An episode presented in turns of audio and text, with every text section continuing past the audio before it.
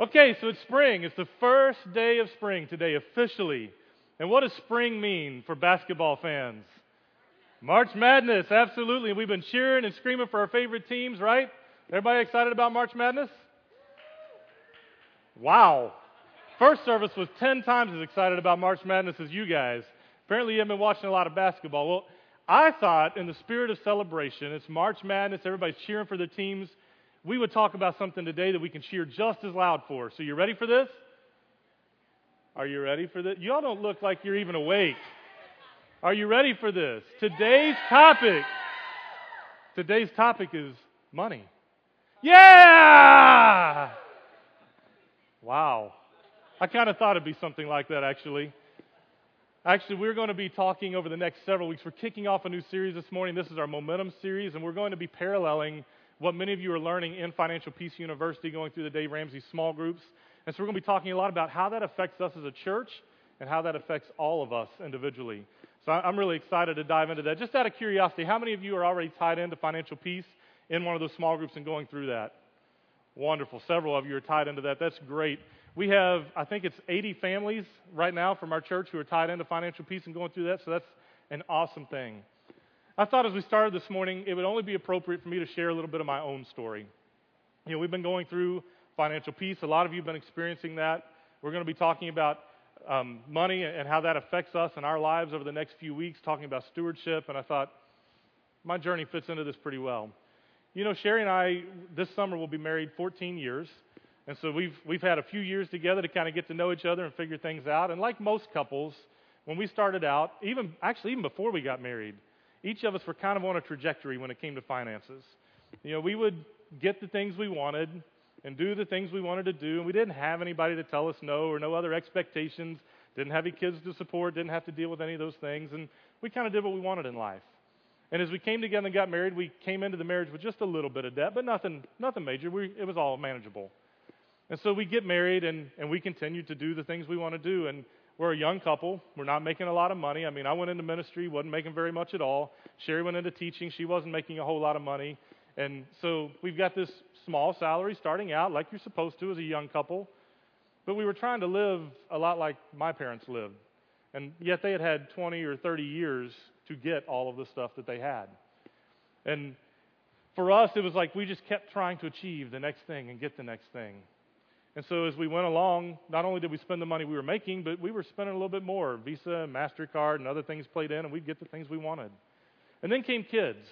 And as kids come along, you know that kids are expensive and you have responsibilities with kids. But for us, 11 years ago, as Alyssa was born, we made the decision that Sherry was going to stay home for the first year when Alyssa was born. And it was something we thought a lot about, we prayed a lot about, we talked to other people, and we just felt like that was where God was leading us, that she needed to stay home for that first year. And so she stayed home. And here's the amazing thing in that first year where she stayed home, school board refused to pay her. Can you believe that? I mean, she's a teacher. She's just staying home for a year, no big deal, but they didn't pay her. And they didn't pay for our insurance either. So all of a sudden we had all these extra expenses, and we had just lost 60% of our income. That changes things a little bit. It changes how you should look at life. Well, it should, at least. It didn't for us. We kept doing the same things we were doing. We kept buying the same things we were buying, living the same way. Visa and MasterCard saved us for a couple of years. And then when our twins were born, did the same thing. She stayed home for another year. Again, felt like God was leading us. It was the right thing to do. She stayed home with them. Again, a 60% cut in income. And yet we kept living the same way. Same lifestyle, same standard of living, nothing changed. And we hit this point probably about six or seven years ago, right before we went through financial peace for the first time, where we realized we're in trouble we've built up enough debt now that we're having trouble making the minimum payments. We've built up enough debt that we can't keep up with things. And one emergency is going to send us over the edge. One more thing that breaks in the house, one more thing that breaks on the car, one more little thing that comes along is going to kill us. And we became desperate. But I wasn't about to tell anybody. I'm a pastor. I'm not supposed to be having financial problems. I'm supposed to teach you how to handle your money, right? Man, that was tough. And we went through financial peace the first time, and, and I'll be honest, I was resistant. I didn't want to go through because I'd already been through a couple courses like that, and I didn't care for them. But when I went through financial peace for the first time, here's what happened for me for the first time ever, I had a realization. And the realization was this I was in the situation I was in because of me. You see, I'd gone through life up to that point blaming everybody else. Well, the church doesn't pay me enough. Well, school board doesn't pay my wife enough. Well, you know, we don't do this or we didn't get to do that or, or this person isn't helping us out or we can't get anything or nobody wants to jump in and, and, and pay for everything for us and we haven't won the lottery and we haven't done this or that. But for the first time, I looked at my situation. I went, this is my fault. I did this. My choices, my stupid choices put me here. And it changed everything completely and it hurt. In fact, it was humiliating. And as we went through FPU that first time and began to be open with some of the people in our small group about where we were and how we were struggling and realizing it really was a time where we took our head out of the sand for the first time and began to realize where we really were financially. And see that we had to change something and had to do something. And you know what was even more shocking to me, though, than all of that? As we went through financial peace and we began to talk with other people in the small group and talk to people in other small groups going through it at the same time, I realized, unfortunately, we were a picture of normal in America today. Dave Ramsey shows st- statistics about 70% of Americans are living paycheck to paycheck. Same way we were, where one emergency will absolutely destroy them financially.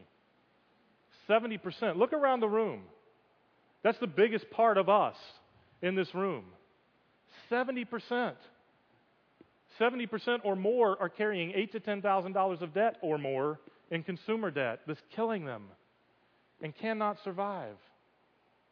And yet we keep going in this cycle. And we keep going down this road. And the reality is, none of this is relevant to income either.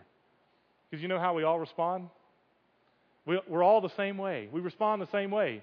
If I just had a little more, if I just could make another $10,000 a year, if I could just, you know, do a, a couple little extra side jobs, or if I could just get this, I'd be happy. I'd make it. Everything would come together. It'd all be okay. See, the problem is we get a little more and then we spend a little more, and then we get a little more and then we spend a little more, and we keep going down the same road with the same habits. That's where I was. I'm sure that's where a lot of you are too. See, that idea that if we get a little more, it's going to be okay, that's a lie. It's flat out a lie. We're pursuing happiness, but you can't catch happiness. Happiness is a feeling, it's an emotion. You're not going to get there just by getting more stuff. It's not going to make you happy. It's not going to suddenly make things better. See, Dave Ramsey says you can't buy happiness. You can buy fun, but you can't buy happiness. I would take it a step further and I'd go, that's the problem. We're pursuing happiness all the time. We're trying to do that next thing to be happy instead of pursuing joy. Whole different thing. You see, joy comes from God and it's irrelevant of our circumstances, where happiness is controlled by our circumstances. It's controlled by our environment. Look at what it says in Galatians 5:22, but the Holy Spirit produces this kind of fruit in our lives: love, joy, peace, patience, kindness, goodness, faithfulness, gentleness, and self-control. There's no law against these things. Think about it. You can have joy in the midst of struggle, you can have peace in the midst of turmoil. If you have a little self control, you probably won't experience the struggle that I experienced financially. These are things that are not dependent upon our circumstances or our environment. And the question that really comes out of this for me is who's our master? In all this? Who are we looking to? Where are we taking our cues from in the decisions we're making? Who's controlling our environment? Who's the master in your life? See, I look around the room right now, and you guys are uncomfortable. I can tell. You're uncomfortable. You're looking at your watches going, Is it lunchtime yet? Are we done yet? Can we get out of here? And you want to know why?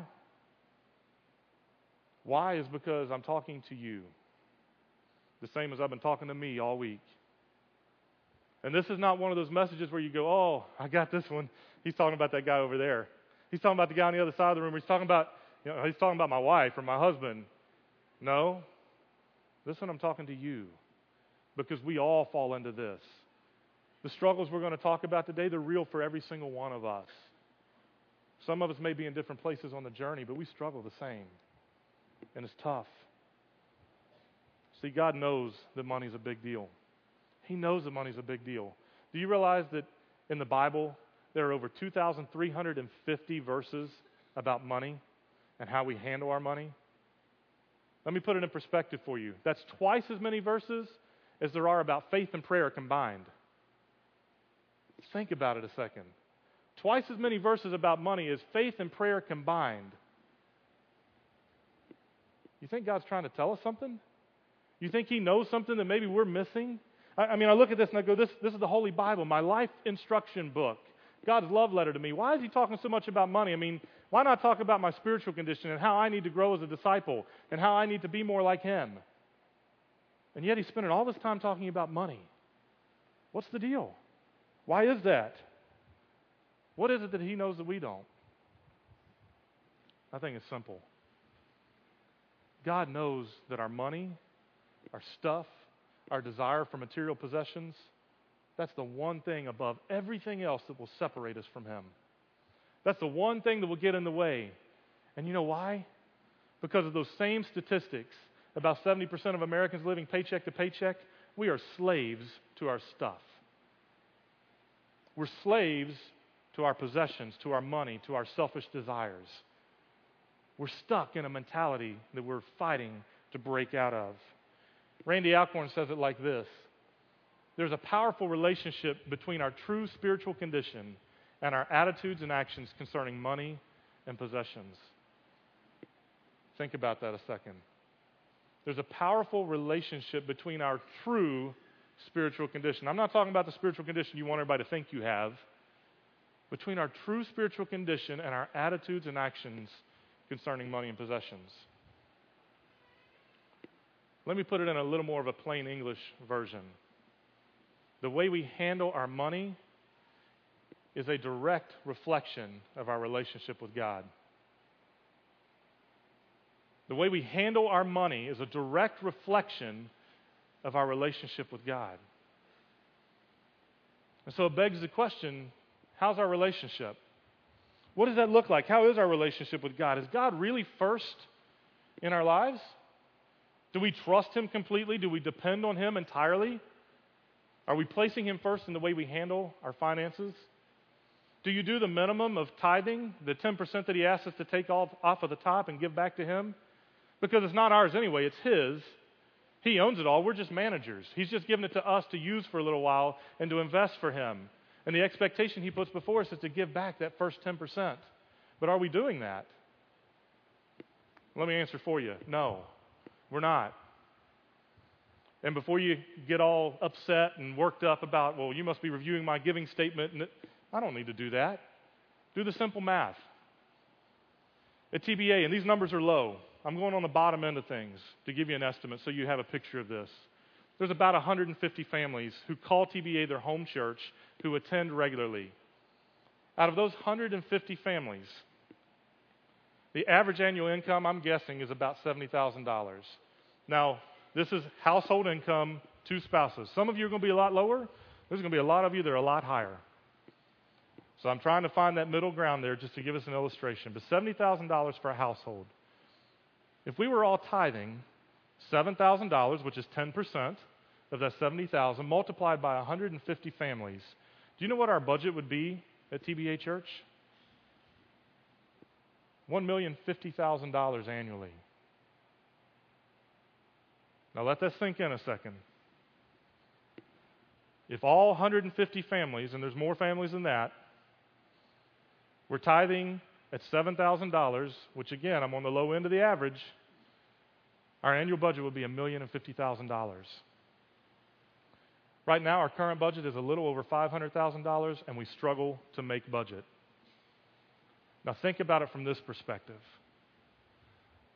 How do the questions change, and how does the attitude change as a church family if our budget is a million dollars compared to $500,000?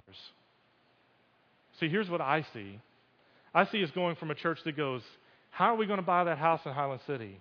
How are we going to purchase that property that we need to do ministry on? How are we going to keep funding food pantry and clothing pantry? And how are we going to send teams to Haiti? And how are we going to do this and do that? How are we going to support single moms? What fundraisers are we going to do to be able to make that happen? Instead, our questions become things like this God, where do you want us to invest that? God, what do you want us to do next? Where do you want us to go next? What's the next piece of the vision? What's our next step? What does that look like? Help us see the next piece of the dream.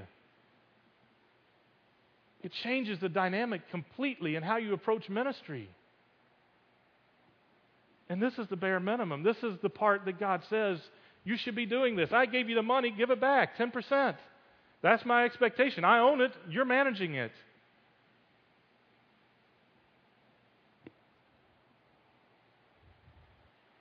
Let's look at it a little differently for a minute. What if you knew God was watching every time you gave?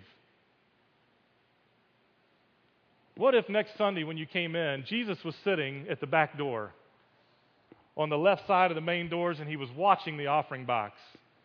And you had to walk between Jesus and the offering box to get into church and to get out of church. How would that change the way you give? How would it change? There's a story that I love in Scripture about the widow's mite, and you've probably heard the story about the widow who drops her two coins, her two little measly copper coins, into the offering box at the temple. And when she drops her coins in, Jesus calls all of his disciples around and goes, Look at this, because this widow has given more than all of the rich people who've come through today. They've all given great gifts, but her two coins is much more valuable because she gave everything she had. And it's this amazing picture of trust and faith. And I've heard the story used hundreds of times. I've used it myself. I've read through it all kinds of times. But this week, as I was reading through it, there was a sentence that stood out to me for the first time. Don't you love it when that happens when you're reading scripture and something grabs you? You go through and you go, man, I've read this over and over and over and over, but I've never seen that. And it's the first sentence in the story.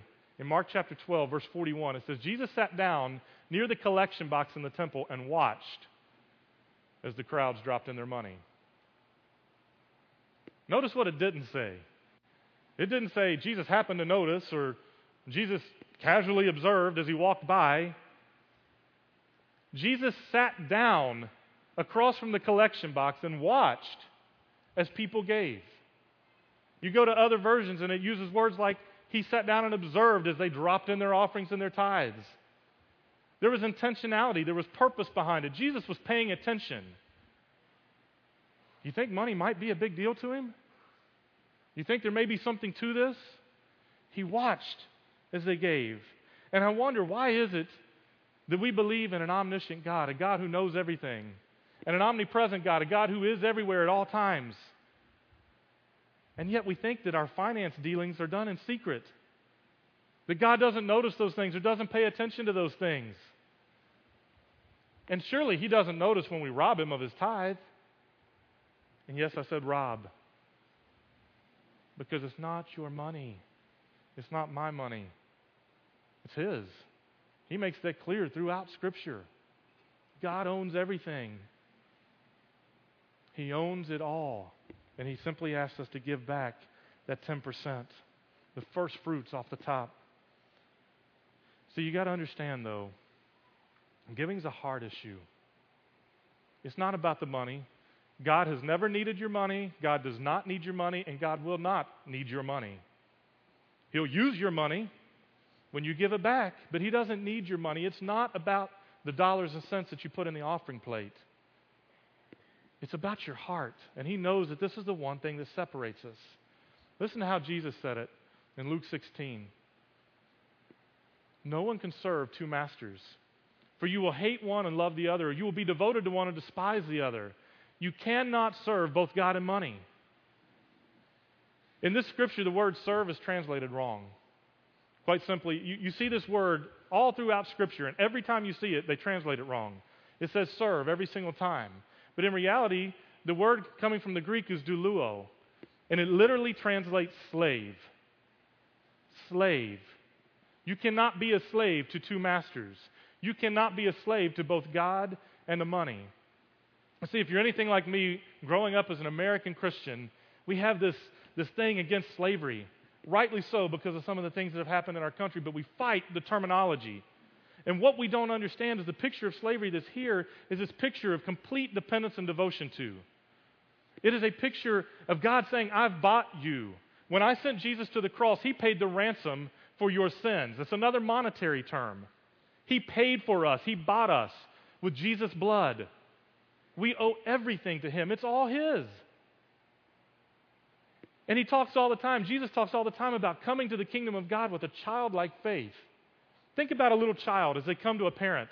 They come with this complete dependence upon mom and dad. They expect protection. They expect provision. You're going to meet their needs. You're going to feed them. You're going to clothe them. You're going to take care of them. You're going to make sure they're safe. And they're depending on you as a parent to do that. And Jesus tells us all the time come to me like that. Come to your Father that way. Come to the kingdom of God in that way with a childlike faith, complete dependence, utter trust. Not worrying about all the little things, just focused on me. Do we do that? Who do we put our dependence on? Do we put our dependence in God or in us? You see, I would say that most of the time we're more dependent upon ourselves. And we got a lot of good reasons why we are. Look what the Pharisees say in the next couple verses. The Pharisees, who were lovers of money, heard all of these things and they ridiculed him. NIV says they scoffed at him. They pushed back on him. They basically were pushing back against what he was saying. They didn't like it. And he goes on to say, He said to them, You are those who justify yourselves before men, but God knows your hearts. For what is exalted among men is an abomination in the sight of God. God's ways are not our ways. But yet we justify ourselves before men. Just like the Pharisees. We've got an excuse for everything. We've got a rationalization for everything. That's what my journey looked like for a long, long time. I could blame anybody and everybody else for why I was in the financial position I was in.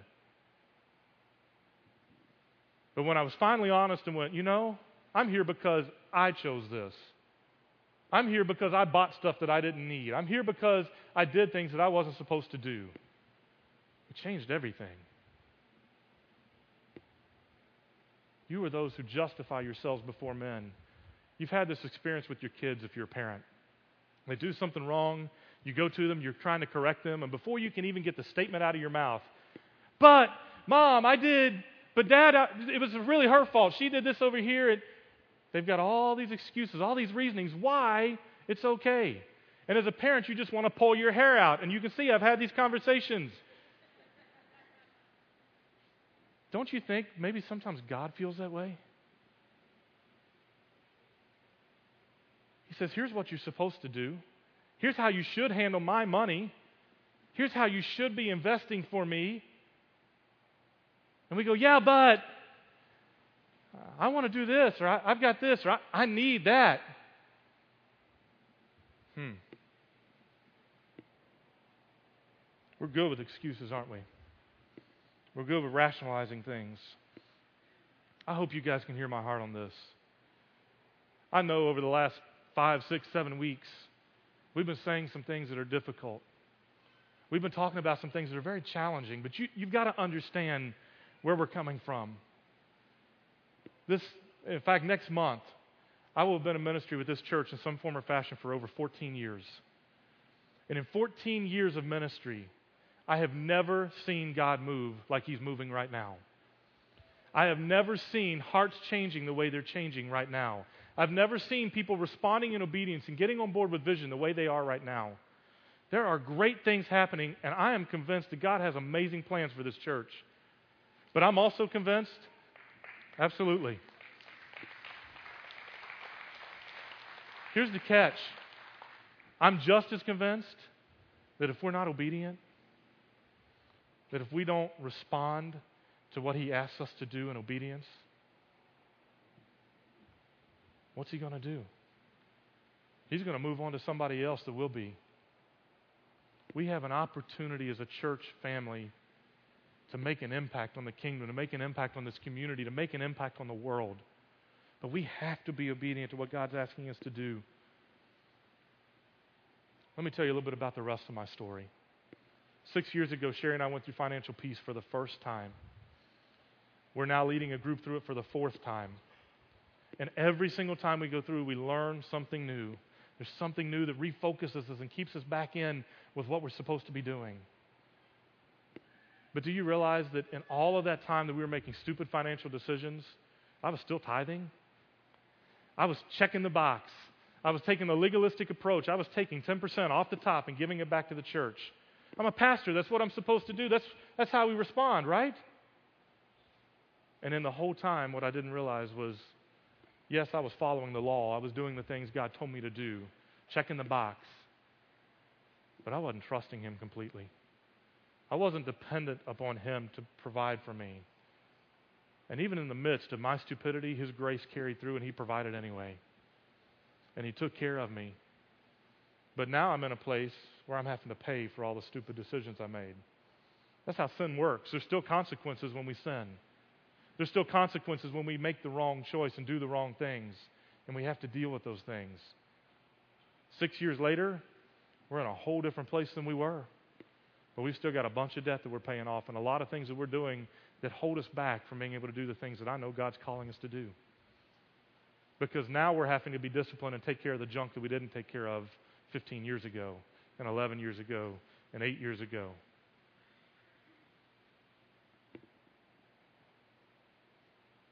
See, the thing is, we did not understand contentment.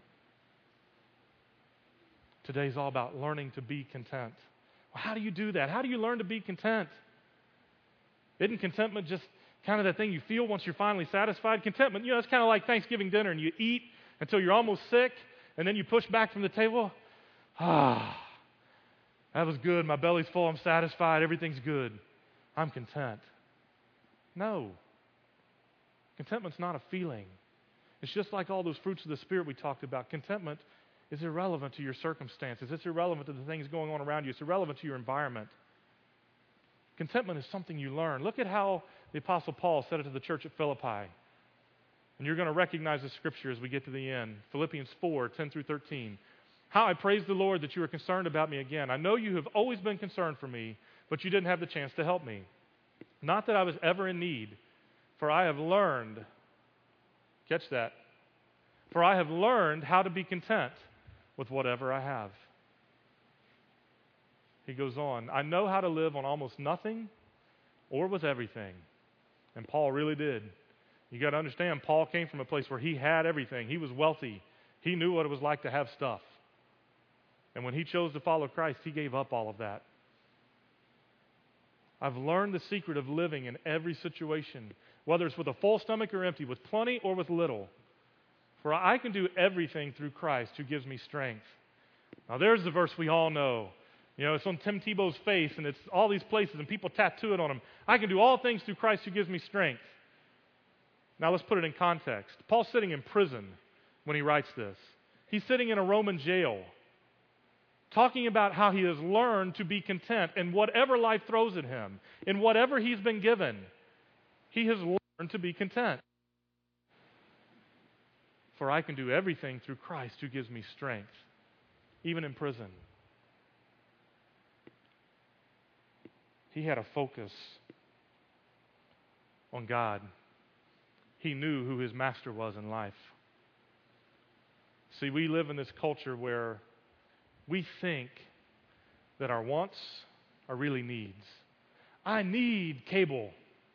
I need a bigger house. I don't just need cable, I need HD because I got to see the big game clear. I don't want to miss anything. I need a new car. I need this. I need that. I need some new clothes. I need, I need, I need. Be honest. Your needs are met. If your needs weren't met, you wouldn't be here this morning. Our needs are met.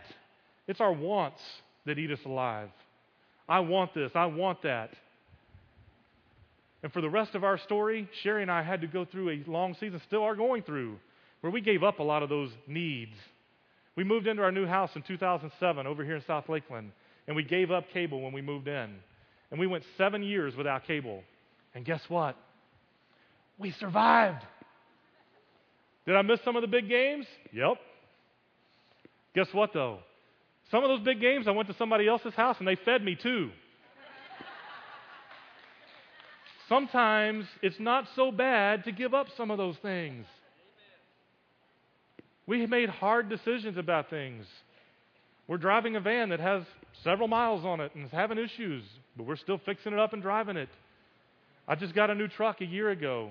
But my truck I had before that, I waited three years while everything was breaking on it before I finally got something different. And when I got something new, it wasn't the new truck I wanted.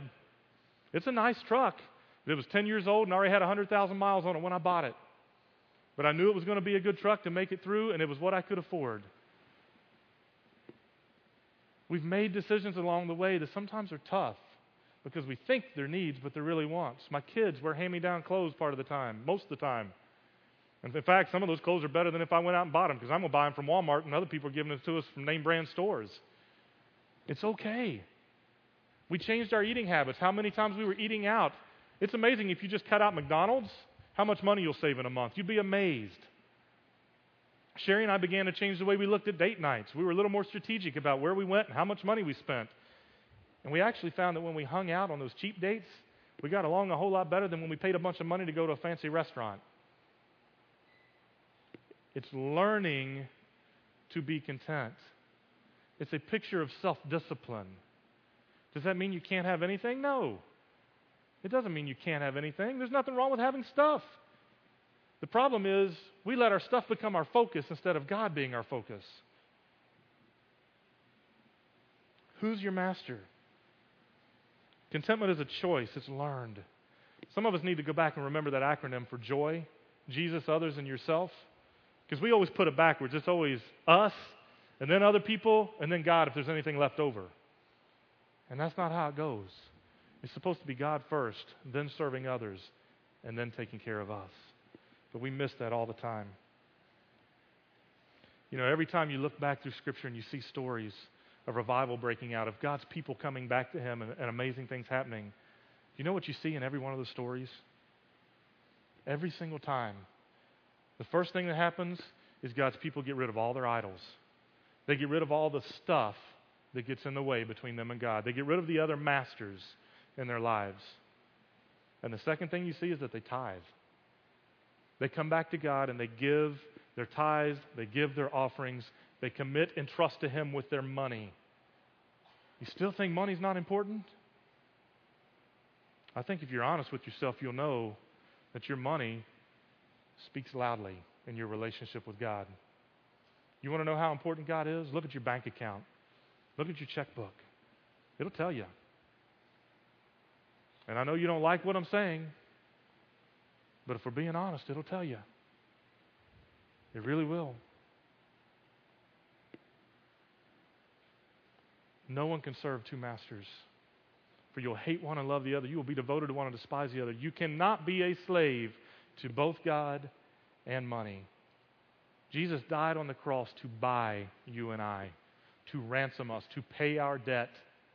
And we owe everything to him. So, who are we serving? Who's your master? You got a card when you came in this morning. Looks like that on the screen. Pull it out. It's got the scripture at the top. And at the bottom, it asks you this question Who or what will be the master of my life?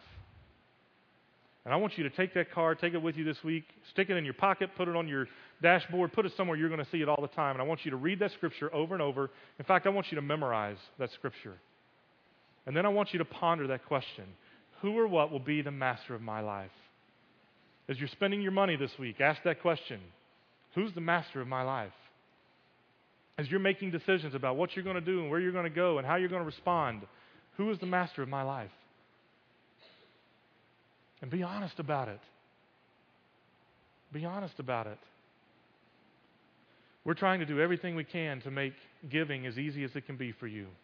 We have offering boxes here that we tell you about all the time. On occasion, we're going to take up an offering so you have that opportunity. You can do it through online bill pay with your bank. They'll send it straight to the church, takes all the work out of it for you. You plug in a number and it's done. It's easy.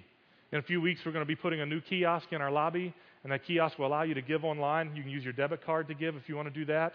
It'll also be a great opportunity for you to put in prayer concerns and sign up for small groups and a lot of other things, but it'll make giving easy. Because I know we live in a, in a culture, in a society where most people don't carry cash and checks anymore. I get it. So we want to make it as easy as we possibly can. We're in the process of putting a new website into place. It's going to be a couple months getting that rolled out, but when it does, you'll be able to give online in that way. There's going to be lots of ways you can do it. Go home and write a check and drop it in snail mail. It'll still get here. Do what you got to do. Band, you guys can come on up. My challenge for you today is this if God's laying it on your heart that this is an area in your life where you struggle, and statistically, at least 70% of us in the room are in that boat, do something about it. And if you're at a place where God's telling you, I need to give, I need to begin tithing, I need to trust Him with that, do that. Drop it in the offering box, send it in the snail mail, do whatever you got to do. It's not about TBA Church getting your money. While it will help and it will be used for ministry and it, it will be used to accomplish the vision, it's not about that. It's about God having your heart. And if we're going to be successful in accomplishing the vision God's put before us, we have to be obedient as a church. This is not optional. This is not a suggestion from God. He tells us, give back the first 10%. It's not yours anyway. For some of you, maybe you're, you're at a place where you go, okay, I hear what you're saying, but I'm not sure I buy in. That's okay. Take that card. Think about it. Read that scripture. Ask yourself that question. Pray about what God is telling you to do.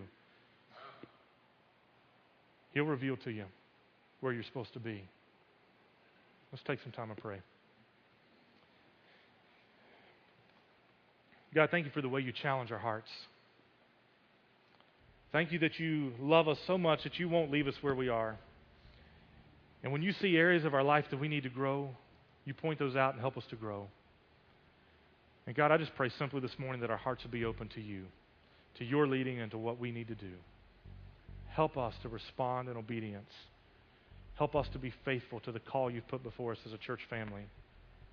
Help us to accomplish the vision you've laid before us. We commit this day to step forward in trust, following after you in your heart. In your name we pray. Amen.